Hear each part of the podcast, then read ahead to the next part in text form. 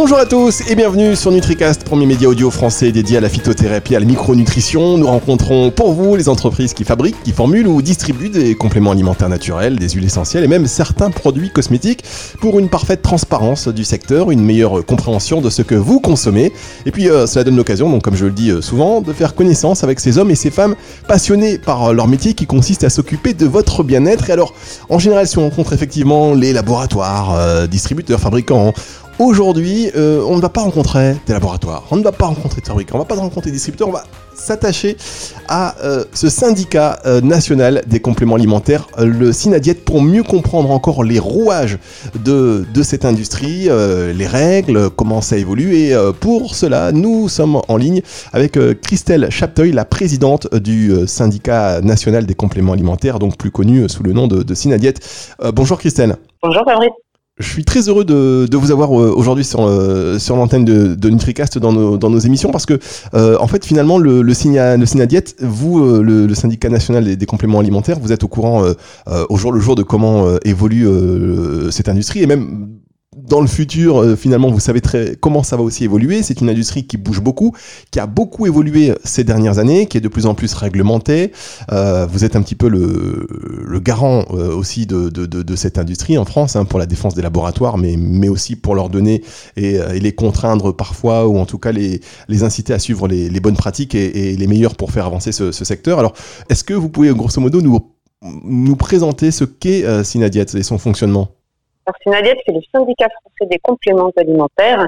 C'est un syndicat professionnel qui regroupe l'ensemble de la filière euh, liée aux compléments alimentaires depuis le très amont, à savoir des producteurs d'ingrédients, des agriculteurs, jusqu'au très aval, euh, metteurs sur le marché et contrôle post-commercialisation.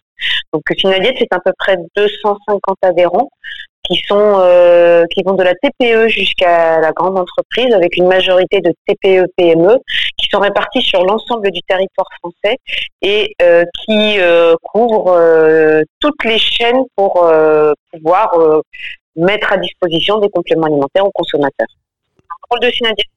C'est euh, d'arriver en soutien de ses adhérents euh, au quotidien. Donc, euh, comme vous le disiez aussi bien dans l'animation de la connaissance réglementaire, connaissance du marché, mais également de faire avancer les réglementations, puisque le, le marché a la chance d'être très très encadré.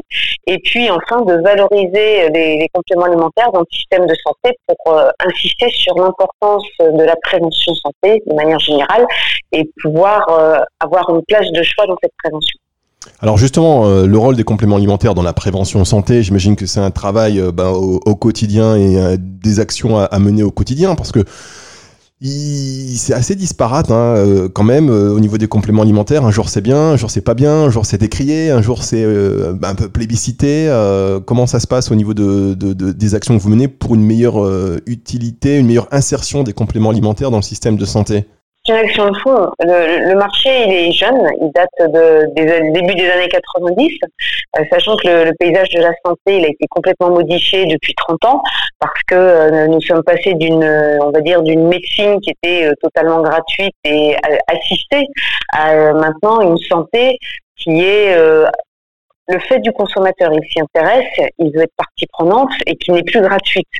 Euh, et où on sait aussi que la population vieillit et n'a plus forcément la, la même façon d'envisager les choses. Donc la tendance de fond, euh, elle est dans le système, parce qu'on sait aussi que le système en France euh, de soins euh, doit évoluer, mais elle est aussi au niveau des consommateurs qui ont une demande de participer à ce programme santé. Et donc, ils vont être à la recherche notamment de solutions naturelles et de solutions douces qui leur permet finalement de, trouver une, une réponse à tous les petits problèmes du quotidien sans forcément tout de suite arriver dans du médicament. D'accord. Expliquez-nous un peu comment a évolué ce, on va revenir hein, sur ce que vous avez dit, c'est important, parce qu'effectivement, les, les, Français s'intéressent de plus en plus à, à, leur santé et comment, comment euh, anticiper un petit peu la maladie, on va dire. Et donc, les compléments alimentaires ont forcément un rôle à jouer.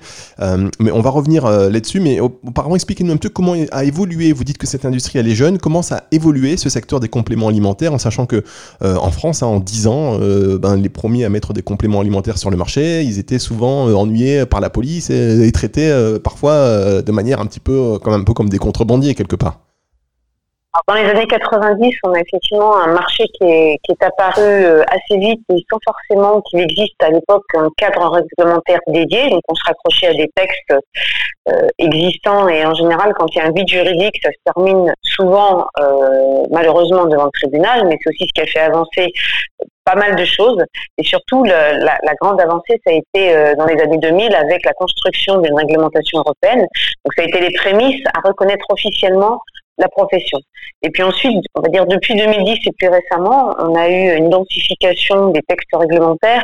Et si je parlais des plus structurants et qui sont vraiment déterminants pour notre profession, c'est euh, tout ce qui est euh, règlement allégation, c'est-à-dire qu'est-ce qu'on a le droit de dire sur les packaging et qu'est-ce qu'on peut dire dans les communications. C'est l'arrêté plante euh, de, donc des années 2010 qui euh, a permis de bien définir quel type de plantes était autorisé dans quelles conditions d'emploi. Et puis enfin, c'est depuis 2010 également la, le suivi post-commercialisation de nutrivigilance, c'est-à-dire la remontée par les consommateurs des potentiels effets secondaires qu'ils peuvent rencontrer. Donc ça veut dire qu'aujourd'hui, on est très encadré depuis le très amont à savoir ce que vous pouvez mettre dans un produit le type d'ingrédients que vous pouvez mettre, la façon de les mettre, la façon de les produire, mais également ensuite ce que vous allez dire au consommateur ou écrire sur les communications, et enfin comment le consommateur, une fois qu'il a le produit et qu'il va pouvoir le consommer, va pouvoir remonter euh, des, effets potentiels. On sait que, euh, alors je, dis euh, ça aux, auditeurs de NutriCast, que vous soyez. Alors, si vous êtes laboratoire, euh, bah, vous allez voir ça d'une certaine manière. Si vous êtes consommateur, d'une autre manière, euh, forcément. Mais les laboratoires qui mettent sur le marché des compléments alimentaires, donc, ont, ont cette responsabilité qui est très importante. Et donc, vous parliez des fameuses allégations qui ont évolué. Et depuis 2010, voilà, il y a un cadre très strict sur ce que l'on a le droit de dire et de ne pas dire.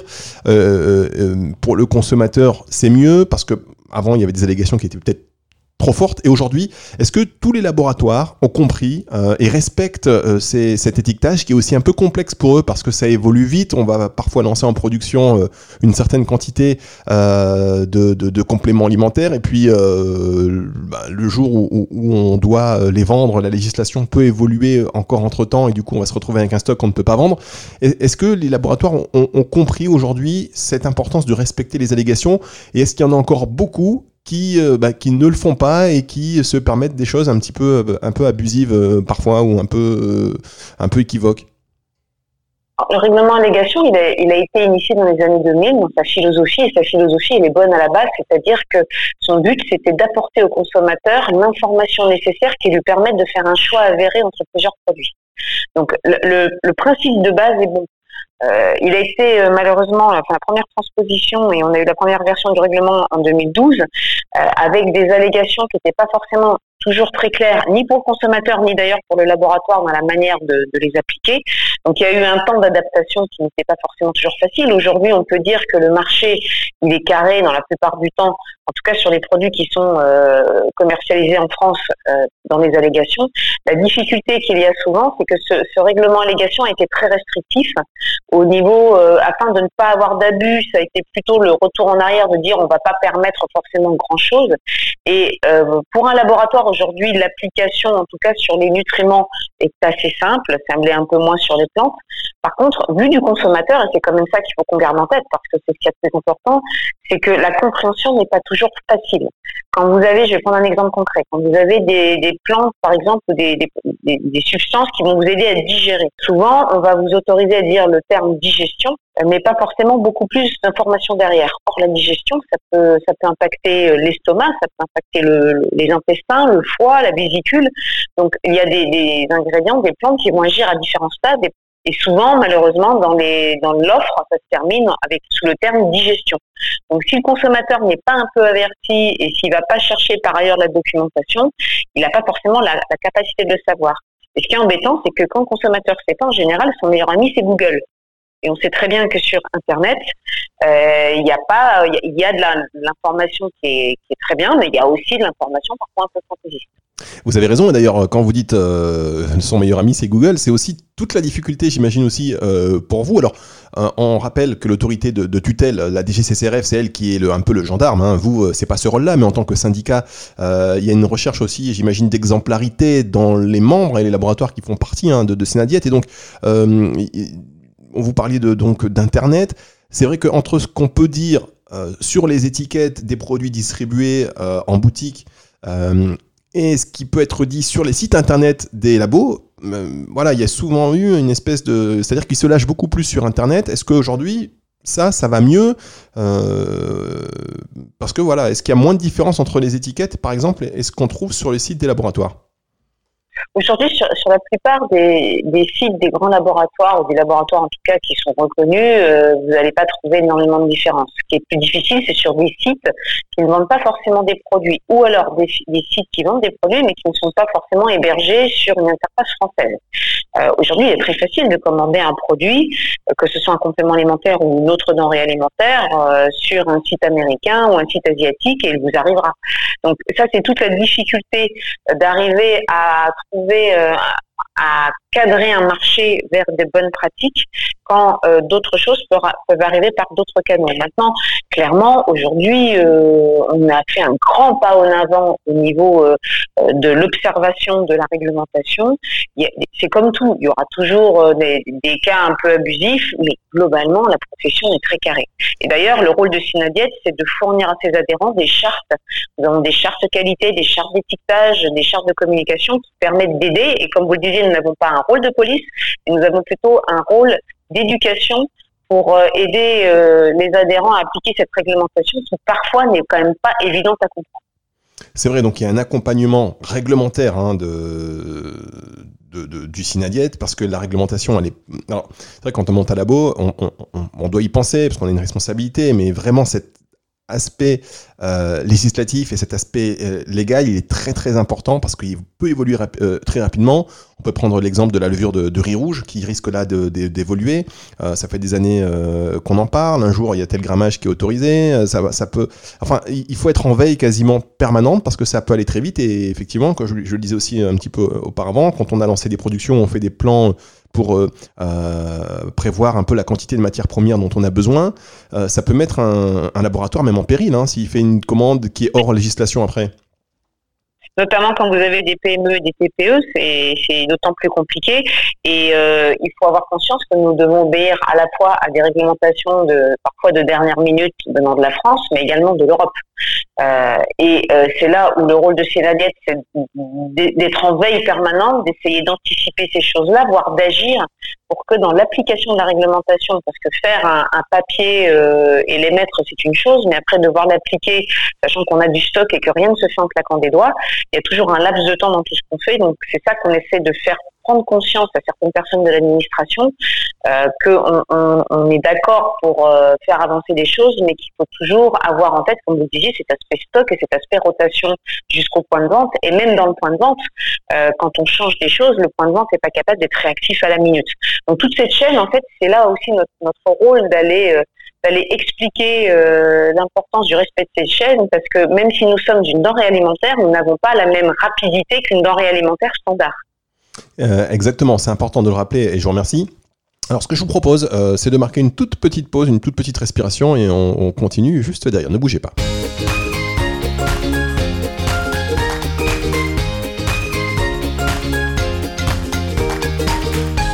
Nutricast, euh, nous continuons notre conversation avec Christelle euh, Chapteuil, la présidente du euh, syndicat national des compléments alimentaires. Alors il y a beaucoup de choses à dire.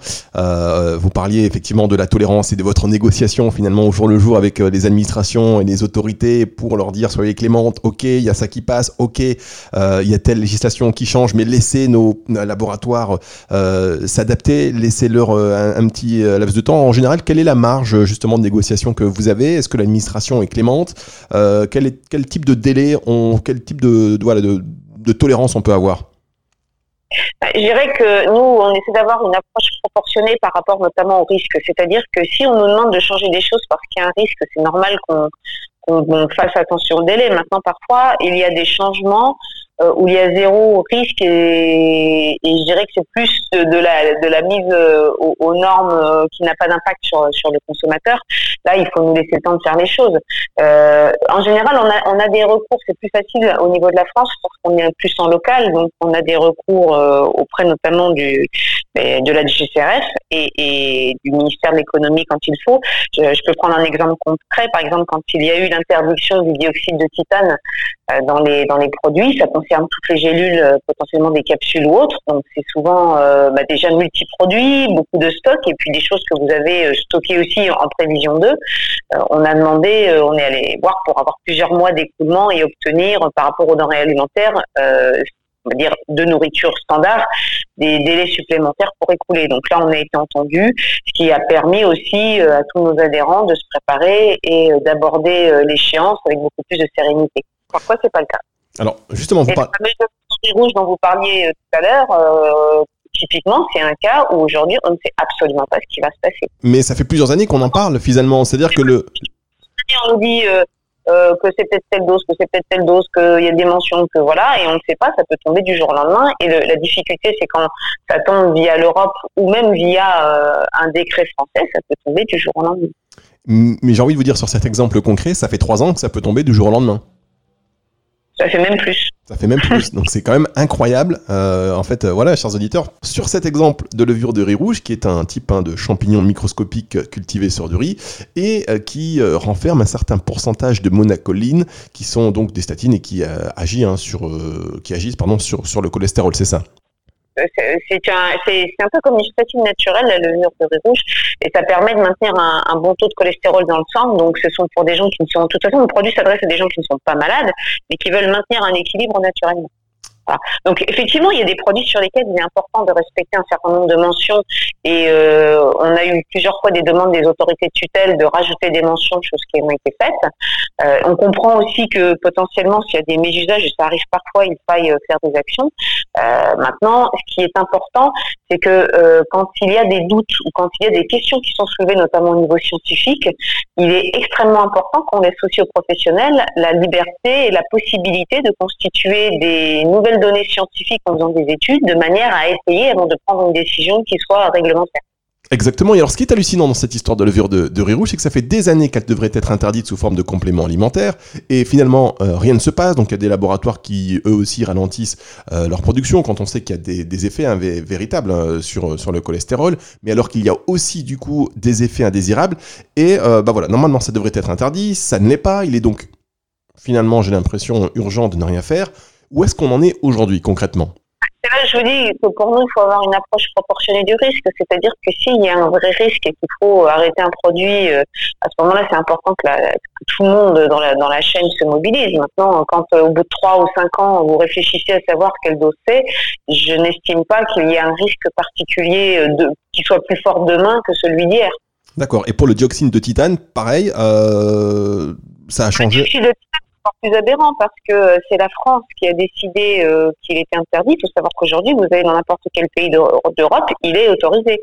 Donc la difficulté aussi, c'est qu'on est dans une Union européenne avec euh, un souhait a priori d'harmonisation, mais qu'on on passe notre temps à gérer des cas par cas et il y a plein de dispositions nationales qui font que bah, du jour au lendemain, vous n'avez plus forcément les mêmes produits que vous allez pouvoir vendre à un Belge ou à un et au-delà du dioxyde de titane, il y a même parfois des ingrédients qui ne sont pas les mêmes dans les réglementations des différents pays, alors qu'on est dans l'Union européenne. Et c'est ça qui est incroyable euh, et qu'il faut repréciser aussi, c'est-à-dire que vous êtes euh, en France, d'accord, et vous voulez euh, déposer ou en tout cas vendre un produit. vous allez le déposer, c'est la procédure légale, vous allez le déposer auprès de la DGCRF, il me semble, sur, dans, un département consacré euh, aux, compléments alimentaires. Euh, si ça passe pas, en fait, si la loi française ne le permet pas, vous pouvez passer par la loi européenne, donc l'article 16, je pense, c'est ça, hein, si je ne m'abuse pas, qui va vous permettre quand même de d'aller outre cette loi nationale pour utiliser l'Europe pour aller finalement vendre ce produit qui n'est pas accepté par la loi française, mais qui in fine va l'accepter dans les boutiques. Et c'est ça qui est incompréhensible. Alors aujourd'hui, typiquement, quand vous voulez vendre un complément alimentaire sur le sol français, vous passez par la plateforme de la DGCRF qui s'appelle Télécar.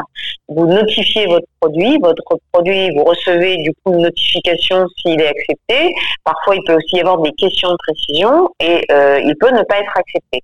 Maintenant, la difficulté, c'est que vous pouvez aussi avoir un produit qui est accepté en France qui euh, nous sommes quand même en Europe avec une libre circulation, mais le produit ne va pas forcément pouvoir le même être accepté en Belgique ou en Italie ou dans un pays de l'Union parce qu'il y a des subtilités qui vont varier. Un exemple, vous pouvez avoir une plante pour laquelle dans un pays c'est la feuille qui est, qui est autorisée, dans d'autres pays c'est la tige et dans le troisième pays c'est la racine. Voilà, donc euh, ces subtilités-là font surtout pour un opérateur. Vous ne pouvez pas vous dire je vais exporter et je vais prendre euh, dans mon stock France, mais au contraire, on va devoir adapter une formule, un étiquetage à chaque pays. Et ça, c'est contraignant parce que l'intérêt de, l'Europe et de l'Union européenne, c'est bien d'avoir une libre circulation euh, des, produits et de pouvoir surtout créer un marché un peu plus haut que le seul marché national. Mais exactement, mais et puis en plus on peut commander aujourd'hui euh, sur internet euh, sans frais de douane, sans rien, au coin en Belgique, dans les pays frontaliers, dans toute l'Europe, des voilà donc il n'y a pas vraiment d'harmonisation. Mais vous me confirmez, euh, est-ce que vous pouvez me confirmer qu'un produit qui en France via cette procédure et cette plateforme ICAR serait rejeté avec la loi française, vous me confirmez qu'en invoquant l'article 16 européen, si c'est accepté dans un autre pays européen, ça peut être accepté en France finalement in fine? Euh, c'est pas si simple que ça. Normalement, effectivement, vous avez une libre circulation, une ce qu'on appelle une reconnaissance mutuelle. Donc, si effectivement vous avez dans plusieurs pays européens la possibilité de commercialiser le produit, vous allez faire un recours via euh, cette reconnaissance mutuelle auprès de la GCRF qui finira par vous valider le produit. Normalement, euh, elle n'a pas de raison du coup de vous opposer un refus si on fait appel à la reconnaissance mutuelle. Voilà, c'est ça. Donc finalement, un produit qui avec la loi française, n'est pas autorisé. Euh, vous faites un recours qui n'est pas si compliqué que ça, d'après ce que j'ai compris. Et puis, euh, finalement, ça doit être accepté. Donc, euh, votre combat de tous les jours, il est important, hein, parce qu'on est vraiment là au cœur du sujet. C'est, enfin, en, tout cas, c'est l'harmonisation entre la loi française et, et, la loi européenne. Et parfois, c'est pour vous, j'imagine que c'est un véritable casse-tête aussi. En même temps, vous voyez, ce dont vous parlez là, c'est aussi un bien qui nous a aidé à avancer dans le passé, parce qu'en en France, on partait d'un nombre de plantes autorisées à l'époque très limité, on parlait de 34 plantes autorisées, alors que dans d'autres pays, c'était des centaines. Donc cette reconnaissance mutuelle, elle nous a aussi permis euh, de faire accéder à la, aux consommateurs français à des plantes auxquelles il n'y avait pas forcément accès avant. Donc euh, certes, c'était un petit peu de gymnastique au début, mais c'est aussi ce qui a permis de faire paraître en France l'arrêté plante, qui est un texte structurant que l'on a depuis 2014 et qui permet euh, de toutes ces, plantes là qui ont été euh, qui ont été euh, notifiées en reconnaissance mutuelle, qui permet finalement de les rendre officielles comme autorisées en France et surtout en précisant des conditions d'emploi, des doses à surveiller ou des quantités d'actifs à mettre. donc ça c'est très positif parce que je dirais qu'au début c'est sûr que c'est pas très carré, mais au final on finit par créer quelque chose de propre et c'est à ça que, l'on emploie notre énergie au quotidien et avec lesquels on travaille avec nos autorités c'est d'avoir un cadre qui soit le plus carré possible. D'accord, effectivement, effectivement. Et pour le coup, effectivement, cette euh, loi et cette flexibilité euh, grâce à l'Europe, ça a permis euh, aux consommateurs français d'avoir accès à de nouveaux produits et donc et donc quelque part tant mieux. vous parliez au début de au début d'émission de votre travail pour que ces compléments alimentaires soient bien intégrés au système de santé. Est-ce que Parmi vos, combats, euh, il y a celui du remboursement euh, d'une partie des compléments alimentaires. Non, c'est pas notre combat. Euh, aujourd'hui, il y, a certaines mutuelles qui le font et c'est très bien. maintenant, rembourser des compléments alimentaires, c'est pas notre combat parce qu'on a d'autres choses à faire avant. ce qui est important pour nous, c'est de, bien comprendre qu'un certain nombre de pays en Europe et notamment la France ont une, une histoire de soins très importante. Le soin, c'est la prise en charge euh, d'une maladie et pas un système de santé, à savoir de la prévention santé comme d'autres pays. Donc on est passé, comme je le disais tout à l'heure, d'un système de soins où finalement vous avez un symptôme, vous allez voir un médecin qui vous prescrit quelque chose de gratuit, à un système où euh, bah, avant d'arriver aux soins où on évite, en tout cas on remédie aux inconforts du quotidien ou aux petites problématiques du quotidien avec des produits naturels avant d'aller voir un médecin. Par exemple, euh, vous avez du mal à vous endormir ou vous avez un peu de mal à digérer, avant d'aller voir un médecin, vous pouvez tout à fait recourir à une infusion ou prendre des plantes. Et si euh, vous n'avez pas euh, l'effet escompté, à ce moment-là, vous pouvez passer au-delà. Donc l'idée, c'est aussi de, quand je dis faire reconnaître, c'est de faire reconnaître non seulement à la société de manière générale, mais également aux professionnels de santé qui n'ont pas eu forcément euh, dans leur exercice cette habitude-là. Donc on a beaucoup maintenant de médecins et de, de, praticiens de santé qui ont inclus le fait euh, dans leur exercice de ne pas seulement être là en traitement, mais d'être là aussi en accompagnement préventif. Et euh, c'est très bien parce que notamment chez les jeunes consommateurs, c'est, on sent que c'est une préoccupation de plus en plus importante. et d'ailleurs, les médecins nous en témoignent que maintenant, un consommateur leur dit parfois je ne veux pas d'antibiotiques ou, ou, je veux une solution douce, je ne veux pas forcément de médicaments. Donc on est là aussi pour les accompagner euh, sur ce point-là.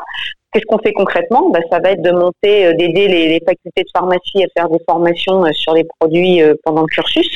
Ça va être euh, de donner des outils et des démonstrations de comment agissent les ingrédients. Euh, ça va être aussi euh, d'aider à, à, utiliser ces produits-là et de donner des cadres d'emploi dans, dans, certains cas. Et notamment, il faut toujours faire attention à des personnes qui sont polymédicamentées ou qui peuvent avoir des maladies chroniques.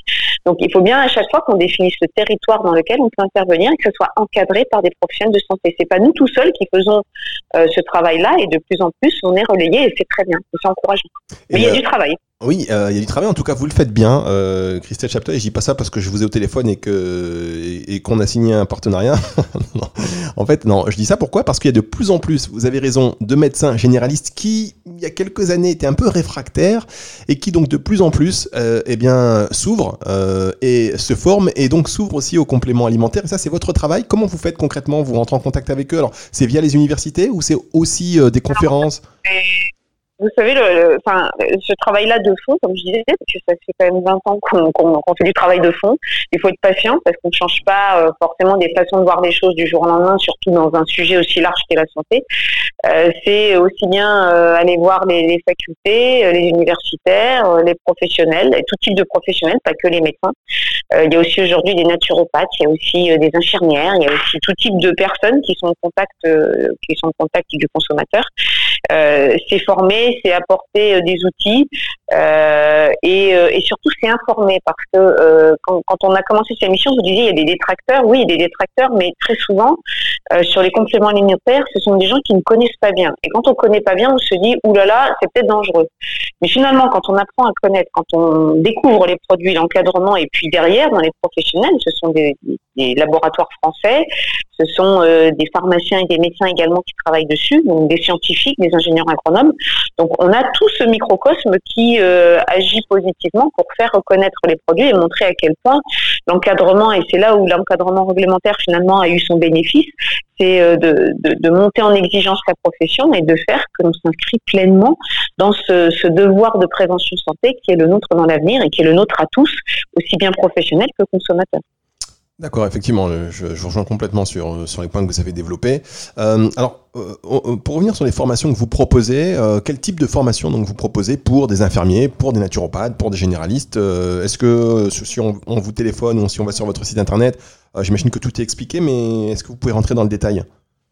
Alors, dans les formations, déjà avant tout, on commence par chouchouter nos adhérents. C'est quand même eux qui, qui contribuent, euh, je dirais, à la, à la vie de Donc, on propose des formations aux adhérents. Alors, bien sûr, beaucoup de formations réglementaires et qualité, parce que c'est quand même le, comme on le disait, le, point où il faut être à jour tout le temps et, bien comprendre les textes. Donc, euh, des formations plus généralistes sur les compléments alimentaires.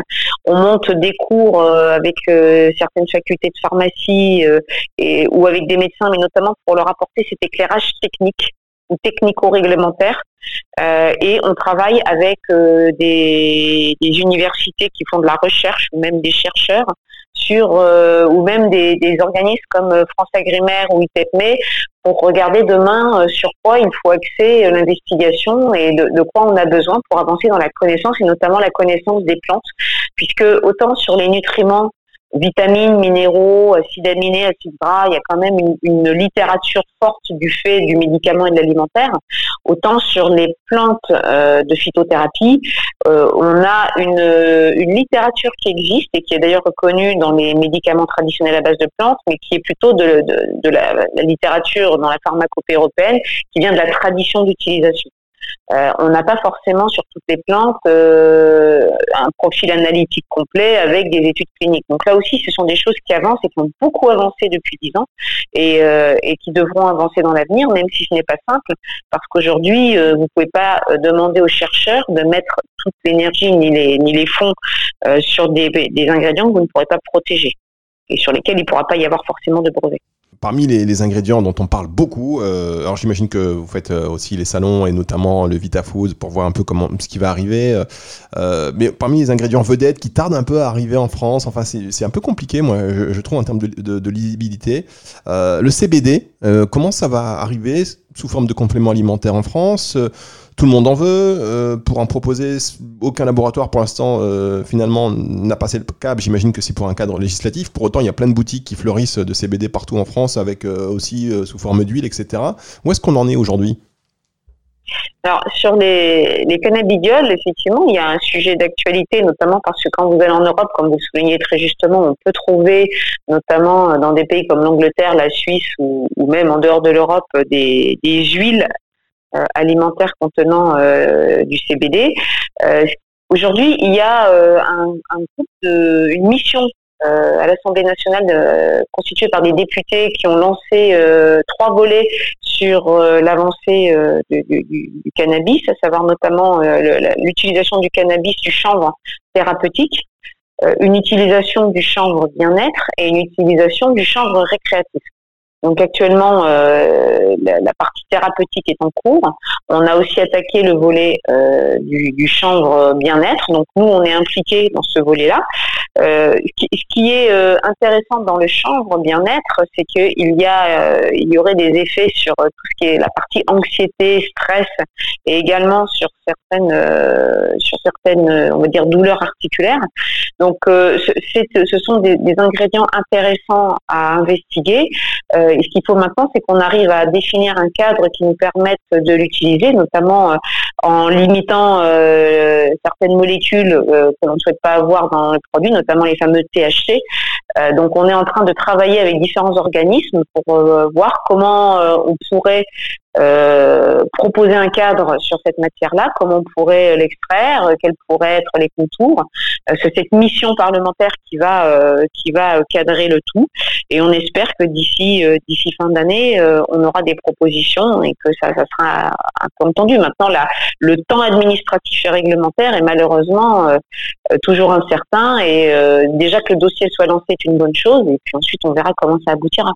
D'accord, parce que je sais qu'il y a des labos qui étaient partis euh, billes en tête euh, là-dessus, euh, voilà, et, c'est un petit peu freiné. Alors, comme, comme vous le disiez, effectivement, en Suisse ou ailleurs, bon, c'est un peu open bar, j'ai envie de dire. Donc, en France, 2021, peut-être pour vous, c'est un. En tout cas, la mission parlementaire a pour objectif de rendre des rapports. alors, initialement, c'était plutôt cet été, mais avec la, la crise qu'on a connue au premier semestre, beaucoup de choses qui ont été retardées. Euh, donc là, ça a repris. Je pense que d'ici 2021, en tout cas fin 2021, et, euh, pardon, en tout cas fin 2020, ils auront rendu leur rapport et j'espère qu'en 2021, il y aura des avancées significatives. D'accord, donc on espère, enfin on espère, on souhaite, parce que c'est vrai, euh, il n'y a qu'aujourd'hui, hein, euh, clairement, des études cliniques, de, de, de, de vraies preuves hein, de l'efficacité euh, de, ce produit, notamment vous parlez pour la douleur articulaire, etc. Enfin, il y a, beaucoup de choses, et en France, on est un petit peu... alors, il faut prendre beaucoup de précautions, je comprends, mais c'est vrai qu'après, si on est en retard par rapport aux autres pays européens, du coup, beaucoup de gens commandent aussi ailleurs, et on, perd, on perd en traçabilité, et donc voilà, bon vaut mieux contrôler.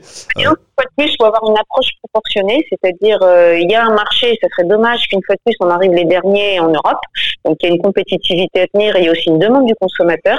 Mais au-delà de ça, ce qui est intéressant dans le CBD, c'est qu'il y a des filières agricoles à créer sur le territoire français et il y a aussi de la recherche à faire. Donc voilà, il y a autant d'intérêt de filière qui est là. Et pour autant, euh, il faut bien cadrer pour euh, rassurer euh, sur ce produit qui n'est pas non plus, n'est pas non plus un produit anodin. On va pas se le dire. voilà. donc c'est important de faire les choses bien, mais de proportionner le, niveau qu'on va mettre en termes de demande de cadrage par rapport au, produit. C'est ça, il faut bien placer le curseur et voir ce qui se fait ailleurs, comme vous le disiez, qu'on ne soit pas les derniers, d'autant qu'il y a voilà, une vraie économie derrière, comme vous le disiez, agricole, etc. De, de, il y a plein de leviers et, de conséquences sur, euh, sur ce nouveau produit. Et donc, euh, ce serait dommage d'être de, à la traîne euh, et de ne pas avoir notre propre expertise, expertise pardon, et notre propre rapport franco-français sur, sur le sujet. Alors, quels sont. Il y a d'autres aussi. Peut-être que là, vous n'êtes pas au fait de tout, hein, évidemment. Si vous ne savez pas, c'est pas grave. Mais on parle beaucoup de, du curcuma liposomal. On, on conteste un petit peu la forme liposomale. J'ai entendu dire que ça allait être euh, interdit Finalement, ça en est où aujourd'hui? Alors, le, curcuma, c'est un autre sujet intéressant parce qu'il est arrivé massivement sur le marché les dernières années et c'est pour le coup une, une plante qui a euh, des effets anti-inflammatoires très intéressants. Euh, donc, euh, comme tout, bon, le curcuma est arrivé très vite en Europe. là, ça rejoint un peu le CBD, mais plein d'autres plantes. C'est-à-dire, bon, alors ça, on va pas, certainement pas faire pousser du curcuma en France, ça va être un peu compliqué pour le moment. Il va encore que la planète se réchauffe un peu. Mais en tout cas, sur les, les, les, débouchés du curcuma, il y a eu des nutrivigilances dans certains pays et ça a été l'occasion, notamment nous chez Finadiette, on a travaillé des toxicologues pour documenter la chose. Et, et, et, là aussi, vu le potentiel de, de, cette plante et tout ce qu'elle peut apporter en service euh, de, de, santé, euh, c'est important d'étoffer les études et de pouvoir, là encore, euh, aider l'administration à cadrer la chose, mais en prenant des décisions proportionnées. Pour le moment, en tout cas, nous, chez Finadiette, on est, on est actif sur cette matière et on échange régulièrement avec les autorités de pour leur fournir tous les rapports qu'on a faits et les aider dans leur prise de décision. Mais le curcuma et le CBD, ce sont des exemples, mais il y en a plein d'autres parce que des plantes, il y en a des centaines. Et, euh, quelque part, notre mission, et notamment sur les plantes, c'est une de nos priorités, que ce soit en France ou en Europe, c'est de faire avancer cette, tout ce cadrage sur les plantes qui permettent de les utiliser aussi bien pour les laboratoires de manière beaucoup plus sereine dans la vision de l'avenir, parce que quand vous investissez sur une plante et que vous ne savez pas si demain ou après-demain elle sera encore autorisée, c'est compliqué. Mais également pour le consommateur, de la trouver assez facilement et de pas forcément avoir à l'acheter dans des circuits parallèles sur Internet. exactement. Et donc, sous sa forme liposomale, euh, pour l'instant, ça bouge pas, ça risque pas de bouger. Euh. Pour l'instant, il n'y a pas euh, voilà, dans, un sens ou dans un autre. En tout cas, nous, on a, apporté de la documentation euh, pour notamment autour de la, toxicité et des, problématiques que, cela peut poser, mais on manque encore trop d'informations aujourd'hui, à mon sens, pour pouvoir statuer sur ce point-là. Il faut encore euh, étoffer l'information scientifique. D'accord. Alors, on, va revenir sur le côté membre. Maintenant, voilà, je suis un jeune laboratoire. Enfin, je sais pas. Je suis un naturopathe. J'adore le euh, je, comprends bien mon secteur et puis j'ai envie de lancer ma marque. Euh, et ma, petite gamme de compléments alimentaires. Euh, je viens chez vous, je demande à être membre. est-ce que il y a des critères que je dois remplir, d'exigence, de, qualité, ou est-ce que simplement le fait d'être enregistré en tant que distributeur de compléments alimentaires, c'est bon, c'est bon? Alors, c'est tout dépend si vous êtes une entreprise en création où euh, là, bah, à partir du moment où vous avez un projet euh, qui tient la route, on va vous accepter, mais par contre, on va vous donner euh, les différentes chartes et vous, inclure dans les formations pour vous aider à monter, justement ce, laboratoire. Soit vous êtes déjà un laboratoire sur le marché, et là, alors, Synadiet n'a pas un rôle de police, c'est pas notre vocation. Par contre, comme je disais, on a des chartes d'engagement moral. Quand on rejoint Synadiet, c'est aussi pour respecter de, des chartes qualité, des chartes d'étiquetage et, et ainsi de suite. Donc, si euh, un adhérent, enfin en tout cas un, futur adhérent veut nous rejoindre, on va regarder euh, ses produits et, son site internet, vérifier qu'il n'y a pas on dire d'allégations un peu fantaisistes. Si c'est le cas, on lui signalera euh, les points qui nous posent problème et on lui proposera d'améliorer le tout. Et il est libre de le faire, ce qui permettra potentiellement d'entrer. S'il ne souhaite pas le faire, à ce moment-là, il ne pourra pas rejoindre Synédé. D'accord. Alors, Merci beaucoup pour ces précisions. Contre, il y a aussi les laboratoires qui adhèrent ou qui essaient d'adhérer chez vous pour, parce qu'il sait que voilà, le Synadiet, en fait, quand on est, chers auditeurs, quand on est adhérent au Synadiet, euh, voilà, ça veut dire qu'on respecte ces chartes, en tout cas, on a une volonté de transparence et de bien faire les choses, de respecter toutes les réglementations. Euh, et donc, en fait, quand on est chez Synadiet, ça veut dire qu'on fait partie un, peu de ceux qui euh, ont de bonnes pratiques, hein, pour, pour schématiser, pour, pour synthétiser. Mais est-ce qu'il y a des laboratoires qui n'avaient pas de bonnes pratiques ou qui n'en ont pas et qui essaient de vous rejoindre ou qui sont chez vous, enfin, qui essaient, justement, pour s'acheter une espèce de euh, nouvelle réputation alors, comme je le disais, c'est si la, personne de toute façon ne respecte pas et ne souhaite pas euh, se mettre en conformité, ben, on va tout simplement pas l'accepter. Maintenant, elle a la liberté de repostuler ultérieurement, mais elle passera, je dirais, à la même euh, au même tamis.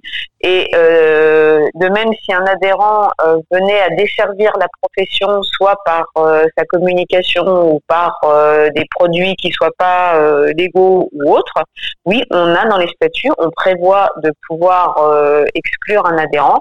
Et ça nous est déjà arrivé dans le passé, alors pas récemment, mais dans le passé de le faire.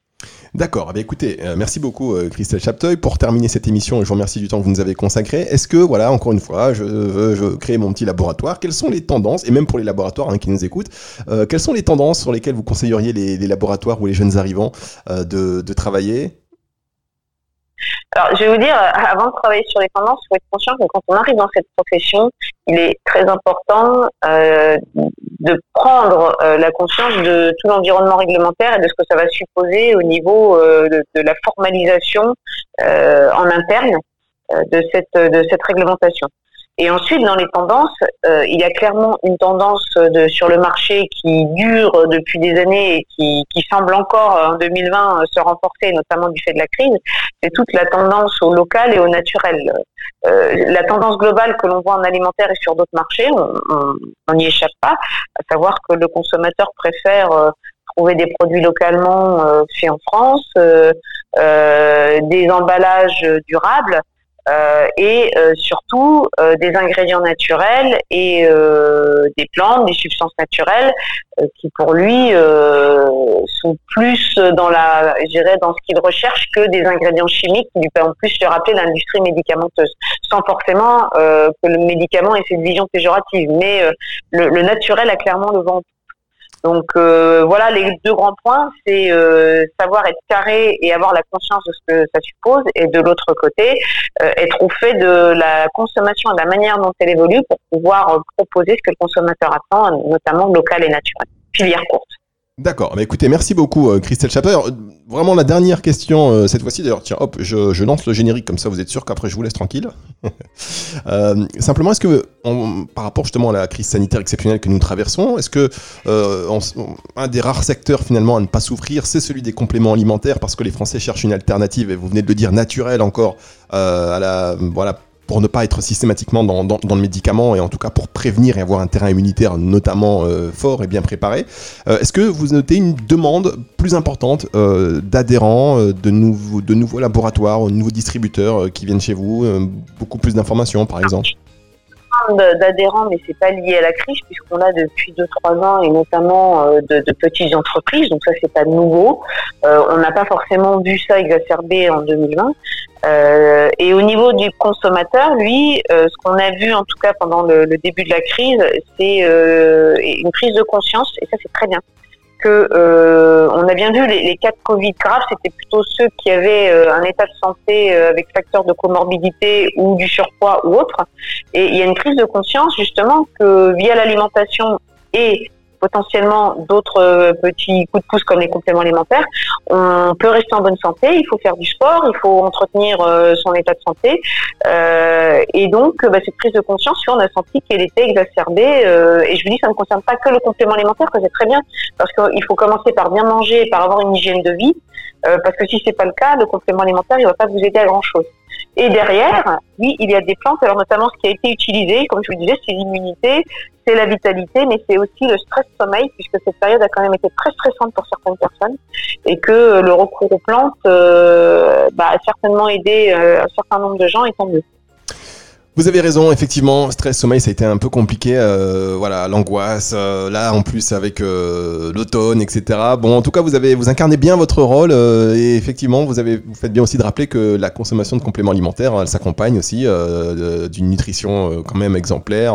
avec une, voilà, faire du sport, c'est pas juste prendre des compléments alimentaires, ce n'est pas de la magie. Christelle Chapteuil, présidente du syndicat des compléments national, des compléments alimentaires, pardon, national, donc le SINADIET. Voilà c'est beaucoup plus simple. Je vous remercie d'avoir été avec nous aujourd'hui euh, sur NutriCast. Merci de m'avoir invité. Et je vous dis euh, à très bientôt. Merci beaucoup Christelle, à bientôt, au revoir. Merci, au revoir. NutriCast spécial Sinadiette. Alors ça, c'était intéressant euh, pour tous ceux qui, bah, voilà, vous, chers auditeurs, qui sont, qui êtes fabricants, hein, qui êtes euh, distributeurs, laboratoires, ou euh, vous êtes beaucoup aussi praticiens de santé à nous écouter, et sensibles à ces thématiques. Voilà, le Sinadiette, c'est incontournable, et je vous conseille aussi d'aller visiter leur, site internet pour avoir beaucoup d'informations santé sur comment le marché se porte, les tendances, etc. Comment adhérer et retrouver NutriCast sur toutes les plateformes de streaming audio et sur nutricast.fr. À très bientôt.